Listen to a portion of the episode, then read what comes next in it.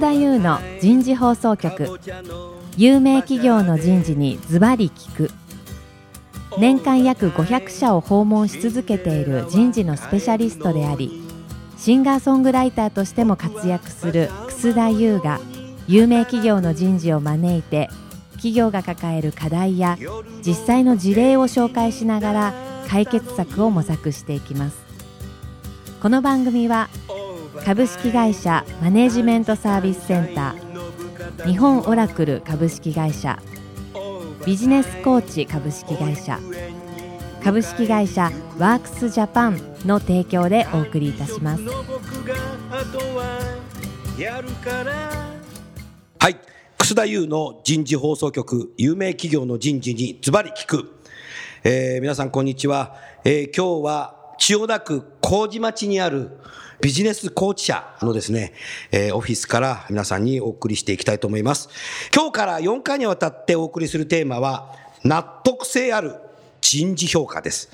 えー、早速ですがゲストの方をご紹介いたしましょう。キリン株式会社人事総務部人事担当主務の森沢文隆さんです。森沢さんどうぞよろしくお願いいたします。よろしくお願いいたします。続きまして株式会社ローソン人事本部人事企画マネージャー岩田康則さんです。岩田さんどうぞよろしくお願いいたします。よろしくお願いいたします。ありがとうございます。さあ、じゃあ最後に、え今回のスポンサーを務めていただいております、ビジネスコーチ株式会社常務取締役、チーフ HR ビジネスオフィサー、吉田久さんです。吉田さんどうぞよろしくお願いいたします。よろしくお願いいたします。はい。早速ですけども、まず今日は納得性ある人事評価の中で1回目のテーマ、人事評価に内在している課題です。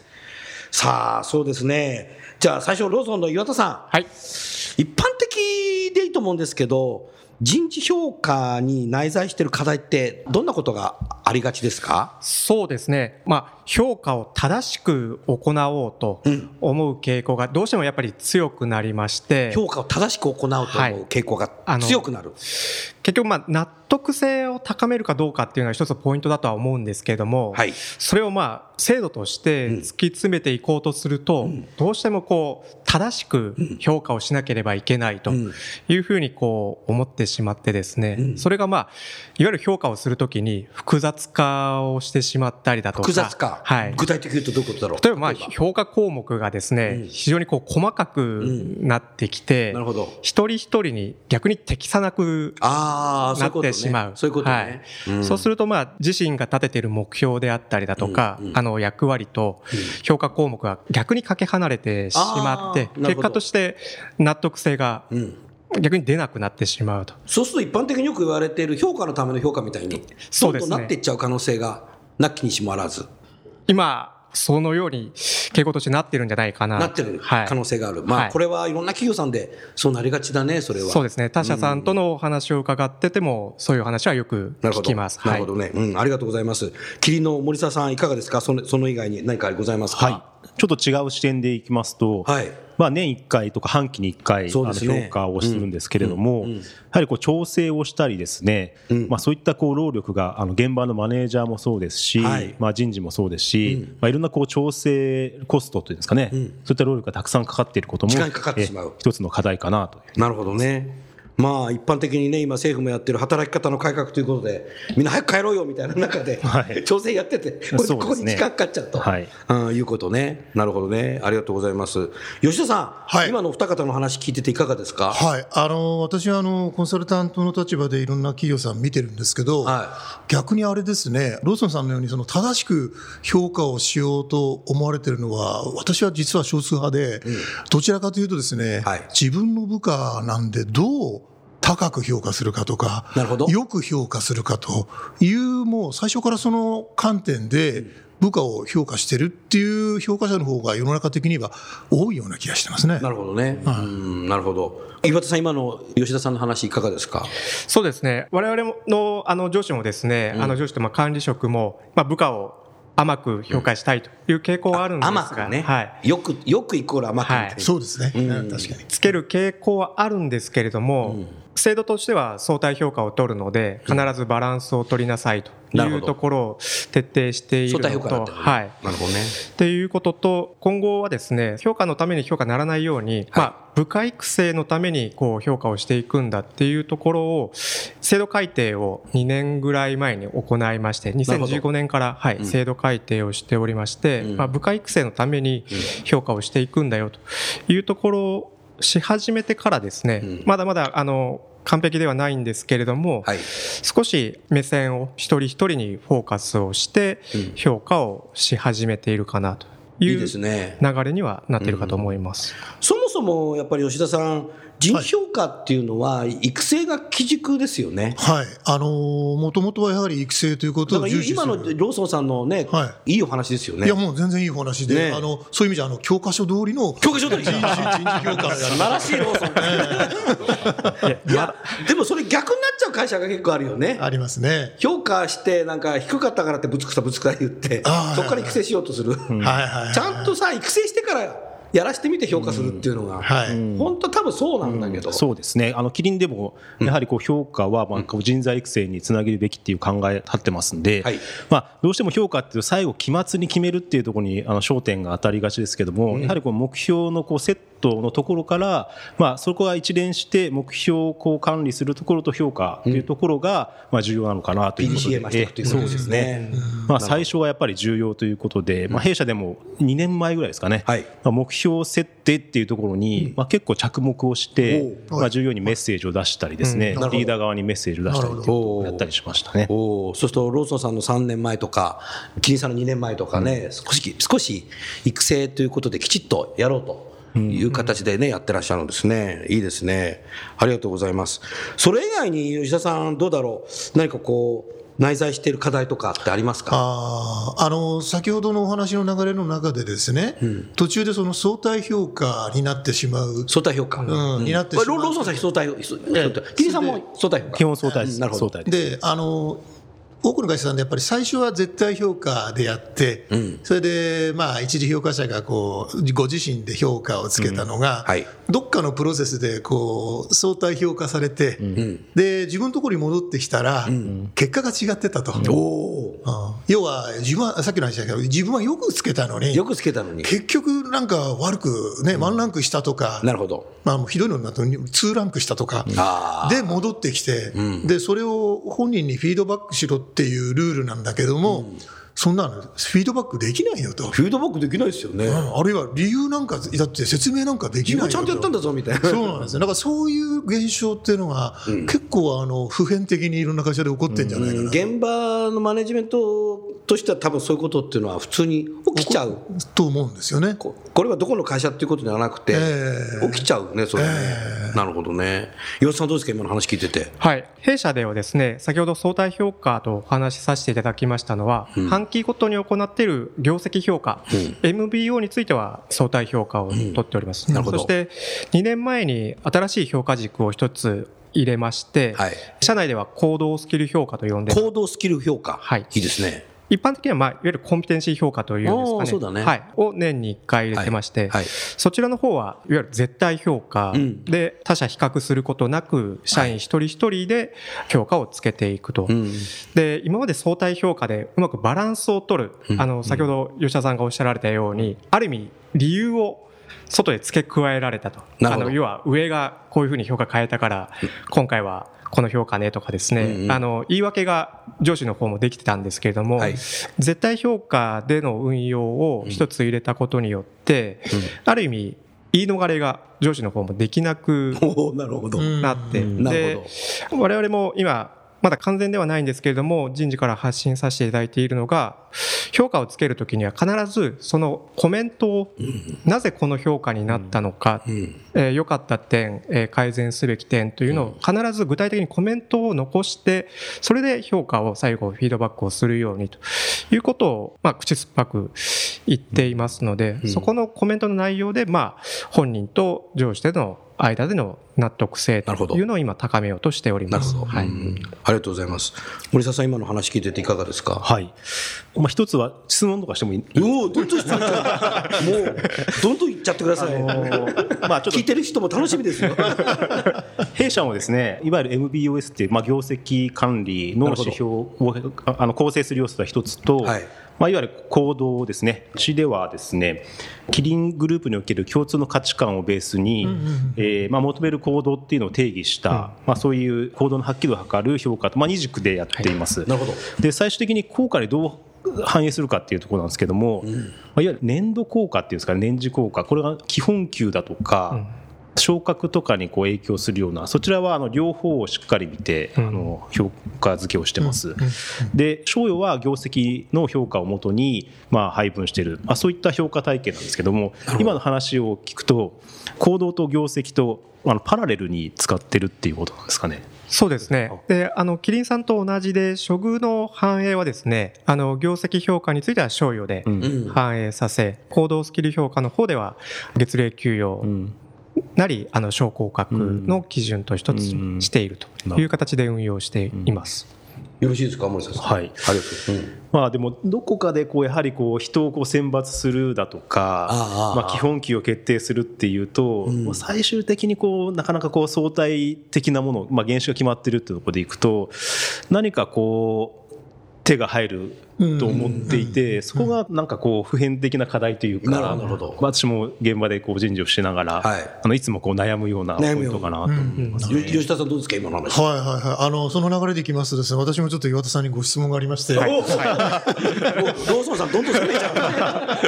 ああのですね、はい、業績効果を相対評価で、それでそのいわゆる行動評価の方をね、絶対っていう話じゃないですか。うん、通常は逆じゃないかと思うんですよ。はい業績効果の方が、要は平たく言うと最終的な結果が分かる、うん、例えば数字で捉えられる、だから絶対評価でいける、うん、で短期間だから絶対評価でもある程度把握できる、はい、だから弊社は業績効果は絶対評価なんだよって会社は周りがそういう。と思う、えっと、行動評価の方は、これあの正直その、その人の行動をどのぐらい見れたかっていうのは、正直言うと非常に曖昧なんですよね。うん、だから四六時中だって上司が部下の隣で仕事してれば、それは見れるかも分からないんですが、分かんないじゃないですか。はい、もっと言うと、あのこれはあの本当にあの人事評価に内在する課題の一つなんですけど、部下が自分と全然距離の離れたところで仕事してるとかね、特にあの IT 企業の客先常駐のね、SE とか、ってどう評価するのよみたいな話もあるわけですよ。そうすると、行動面を絶対評価で見るっていうのは、結構難しいんじゃないかと、これなので、そこら辺は実はじゃあ、あのロストさんの場合どう、どうやられたのかなとちょっと疑問になって、はい、なかなか直接ですね、上司と部下で会って面談をするとかですね、えー、コミュニケーションを取るというのは難しいと思っておりますので、あのただまあ、日々の電話のやり取りであったりだとか、えー、メールのやり取りであったりだとか、そういったものをですね、えー、ベースにしつつも、一つこう、メモ、記録をですね、常に、はい、取れれるような、はい、あのの仕掛けを用意しておりまして、行動スキル評価、毎年11月に行っているんですけども、その時に評価をするからですね、あの1年間遡って振り返りをするというよりは、日々のそのメモをですね、その11月の時に確認をして、あこの1年良かった点はこういうところあったよね、改善点はここのポイントであったよねというところをその場その場でですねある程度お互いがあの記録を確認できれるようにしておりまして、その結果が11月の評価にしようというところを今運用として行ってます。いいね、はい。でも吉田さんの言った通りね、今働き方自体が在宅勤務が増えたりだとか、はい、スマートワークスって言って会社来なくていいよみたいな、うん、とかね、ど他でやってカフェでやっててもいいよみたいな、うん、そういう時代になるとマネージャー結構部下見見見れ会う機会も少なくなってくるから、そう、ね。そうメモ残したりそういうのは重要になってくるね。はい。はい、ローソンさんってちなみにさ、今全国にお店って何店舗ぐらいあるの？はい。今全国に1万2000店。1万2000店もあるの？まだあのすごいな。ナンバーワンではございませんのでまだまだ成長させていただかないといけないと思っておりますが。僕のさ、はい、あの書斎の裏がねローソンなのありがとうございます。そうそう。それから左に 100m 行くとねあの成城石井がある。成城石井さんも今ねローソングループ、そうですね。はい。で右斜め前にナチュラルローソンがあるんですよね。そうそうするとさ、ローソンさんはやはりあのオーナーさんがお店を経営してるわけが多いですよね。ね直販もあるけどね。はい、はい、あの直営店ありますけれども、うん、もうほとんどが加盟店、別の事業主の方に経営をしていただいております。うんうん、そうすると、いわゆるローソンさんの社内の管理職って何ぐらいいらっしゃるの？今は、はい、1700人。そんなにいるんだ。はい。すげえな。そうすると、部下の数ということでいうと、一人のマネージャーが何人ぐらい持ってるの、平均？平均はですね、エリアでいきますと、1支店にですね、はい、えー、1人のマネージャー、支店長がおりまして、うん、部下が大体10名から12名ぐらいになります。12名ぐらい。はい。なるほど。吉田12名ぐらいだとメットどっかな？まあなんとかですね。あの私も原則的に言うとまあ10名ぐらいだったら10名ぐらいだったら目がだからまあ12ぐらいだったらまあまあまあいけるんじゃないかって感じしますけどね。いい感じの組織じゃないですか。なるほどな。そうか。キリさんは今ね中野にそうですね。引っ越されて、はい、もうちょうどもう春で4年も迎えますね。もう4年目。はい。お昔はね八丁堀とはい。あと原宿にありましたね、はい、そうですね。もう、あれ大変でしたですね、当時ね。まあ、引っ越しは結構大変でしたね。あの、ちょっと私は、あの、あの、滋賀の工場にいたので。あ、立ち会ってないんですよ、ね。大変だと聞きます。はい、そうだね。えー、今のあのオフィス素晴らしいですよね。そうですね。サッカーコートが入るぐらいが、ワンフロアで。そう、それね、僕ね、引っ越した時にね、見学行ったんですよ。はい。それね、そう言われたって本当見たけどね、サッカーコート1面ぐらいあるんだよ。うん。一応ワンフロア。ワンフロアがそれはでサッカーできるの？サッカーできるじゃないサッカーできないですけどね。すごいよね。そうですね。おおよそあそこは何人ぐらい入ってるんですか？3000人ぐらい3000人いるの？グループが18社ぐらいの本社、ね、18社、はい、そんな僕知らないなキリンビールと、はい、主がキリン、まあ、ホールディングスがあって、まあ、キリン株という中間持ち株があるね、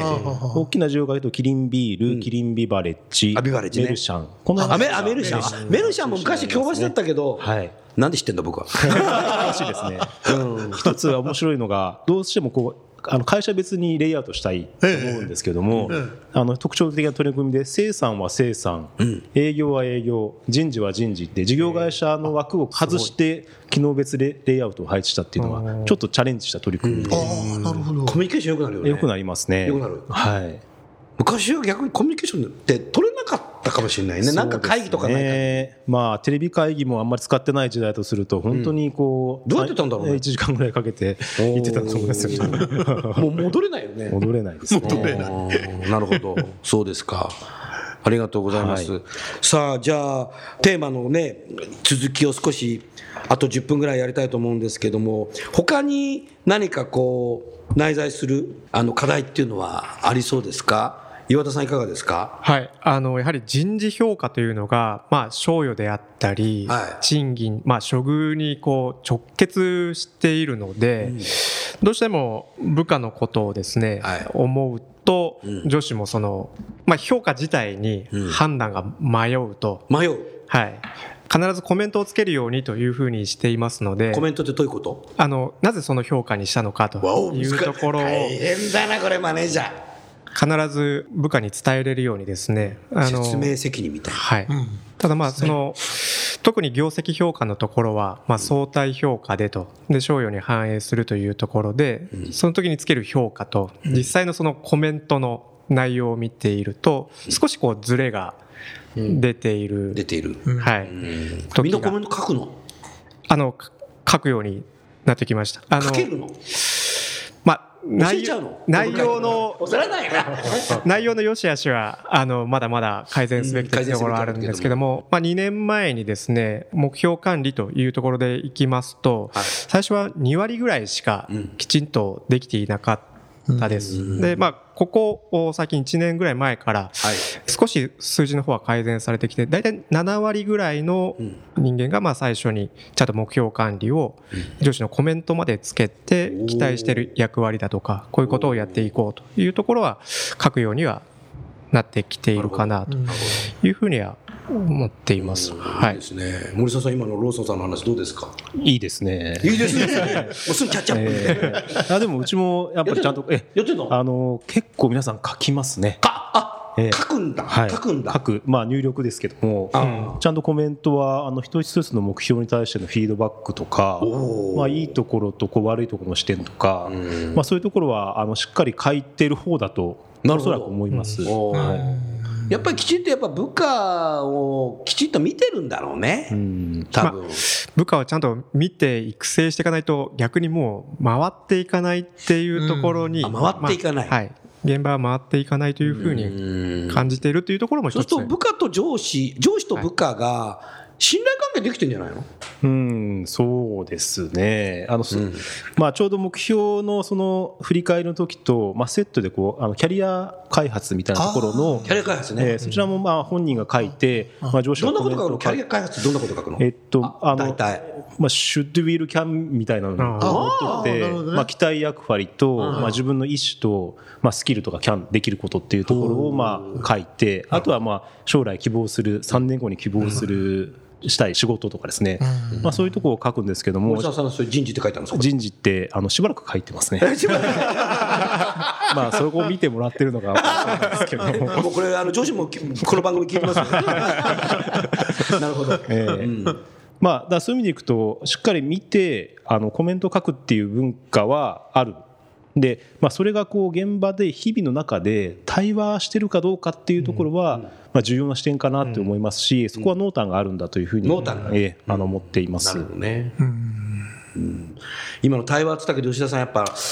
対話最近少ないような気がするんだよね。なんか人事がやっぱ少し手差し伸べないと。そうですね。さっきの職種によっては全然一日ね、はい、マンツーディスプレイで仕事して、はい、おはようも言わない、さよならも言わないで家帰っちゃう、はい、職種も結構あったりするってよく聞くんだけど。そうですね。はいはいはい。確かにそのあたりのところをちゃんとやろうというようなことが例えば評価者研修のプログラムの中にちょっと組み込んでいくとかですね。なるほど、えー、やっぱり内在している課題の延長でいきますとね、うん、2社のお話を伺ってるとよく取り組まれてやられてる会社さんだと思うんですよ、ね、私は。優秀な人材が多いんで。そうそう。それ,、うん、それで優秀じゃないとマネージャーになれないんだよ。そう。この2社は。はい、うん、それで私はほらコンサルタントとしていろんな会社さんの例えばそういうあの人事評価制度の見直しのプロジェクトとかやるじゃないですか、そうするとはっきり言って評価者なんて惨憺たるもんですよ。そうなの、ええそそのお客さん聞いてるよ。うちかなみたいな。いや、あの、本当にですね、いや、あの、それはもう、まあ、しょうがないかなっていう部分も正直あるんですよ。例えば、人事評価っていうとね、うん、通常はほら、半期評価とか、はい、年度評価とか、はい、要は、年にせいぜい1、2回さながら年中行事のようにやってくるようなイベントなわけですよ。そうすると。その時だけ部下のことを考えるみたいな。そう。だから、いや、実際そういう、そういう上司も多いんです。だから、あ、そういえばあいつの目標ってなんだっけ？って、ええ、期末に、え期末に旗と気がついて、その部下が書いたね、えー、そういうその目標管理シートとかをもう一遍確認するとかですね。実は、そういうあの状況に陥ってる会社さんって結構多いんですよ。だからそういう意味で言うと、評価スキルがいつまで経っても、要するに向上しない、あこれは実は悩ましい課題ですよ。ありますよ。えー、ピープルマネジメントは全然できてないんそういうこと。ですね。えー、それと、やらされ仕事と思ってる。あ、それがやらされ仕事。そう。要は人事が、それこそ、やれと言うから。で、なんか知んないけどね、えー、半期が終わると、なんかいつまで提出してくれとか、年度終わると、やっぱりね、評価がやってくれって言ってくるから、しょうがないからやると。あで、部下もたくさんいたりすると、面談も大変じゃないですか。あ年がら年中面談しなきゃいけねえのかよ、みたいなことを、やっぱりこう言ってきて、自分の仕事っていう認識を、ちゃんと持っている上司の方って、正直言うとそんなに多くないんじゃないかなという気がちょっとしてたりするんですよね。ね。この番組はね、吉田さん、あの、もう延べね、8万人のね、はい、人事の方が聞いてるみたいですけど、はい、多分聞いてる方がね、今ね、はい、あ、これ、それうちだみたいな。なるほどね。岩田さん、今の話聞いてて、はい、そういうことって結構起きがち、うん、だと思うんで、そういう会社だったら、どうやって変えていけばいいかな？私たちもですね、うん、あの完璧にできてるとはまだ全然思っておりません、はい、あのやはり今吉田さんがおっしゃられたようにですね、うん、人事がアナウンスするのでやらなきゃいけない醤油の支給時期だから評価つけなきゃいけないって思って動き出している管理所まだまだ多いと思っております。で、ひととびにそのじゃあ意識を変えて行動を変えてくださいってなかなかひととびにはいかないと思いますので、一つ一つこう積み重ねていくしかないかなと。積み重ねる？はい。一つが先ほど申し上げましたように、きちっとメモを取っていく。いうところと、まあ、目標をきちっと立てたところをきちっと上司部下で合意を図るというところをまずポイントにしていくというところ。そこにまあ少し今、えエッセンスを加えようとしているのが、まあ、若い社員の、まあ、社員意識調査とかをしてますと一人一人今成長実感をすごく求めているっていうところは、若い人たちはそうだよね。すごく顕著に出て平成、はい生まれの人たちが多分そういうの多いっていうね。そうですね。で、まあ。もう28ぐらいになってる、そうですね。そうですよね。はい、平成29年ですから。単純に言ってね。成長実感をいかにその業績の方につなげていけれるか。今の管理職のメンバーでいくとなかなかそういう経験はないんだけれども、逆に部下がそういうことを求めてるんだよということをやっぱりエッセンスとしてあそのただ評価をつけなさいということではなく部下はこういう期待を上司に求めているよというところをメッセージを出しながらあの評価をきちっと運用していこうというところを今動かしております。なるほどねありがとうございます。岩さん、今のは少しね、来週のね、テーマに少し入ってきちゃったので、はい、すいません。その続きはぜひ来週のお話をいただきたいなと思うんですけども、やはりマネージャーは部下のことを考える時間をっていうのが多分、うん、と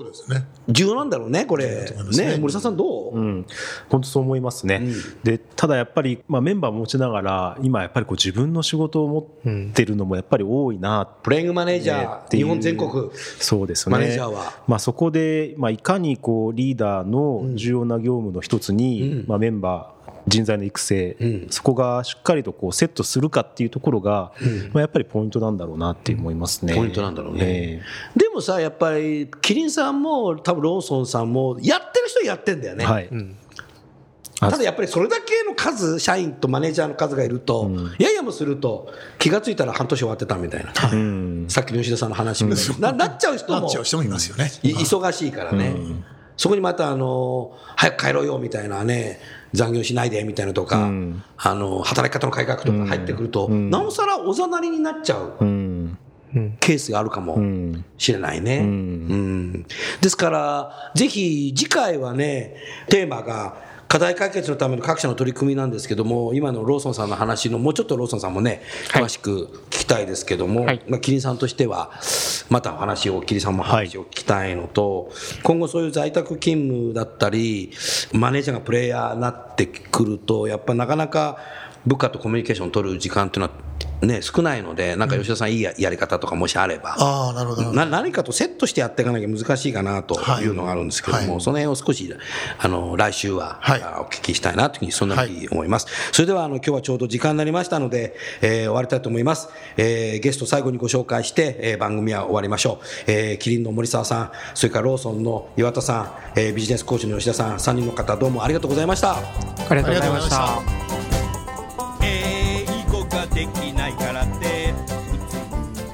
今日のお話はいかがでしたか？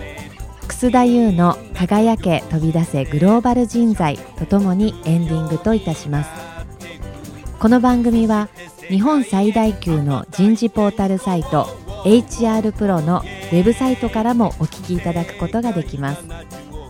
HR プロでは人事領域に役立つさまざまな情報を提供しています。ご興味がある方はウェブサイトをご覧ください。この番組は企業の人材戦略人材育成のプロフェッショナルカンパニー株式会社マネジメントサービスセンター先進テクノロジーで企業の人事業務を革新する日本オラクル株式会社人と組織の生産性を高めるビジネスコーチ株式会社企業の人材採用支援キャリア支援を通じて人と企業の持続的な成長と価値創造に貢献する株式会社ワークスジャパンの提供でお送りいたしました。それでは来週もお楽しみに。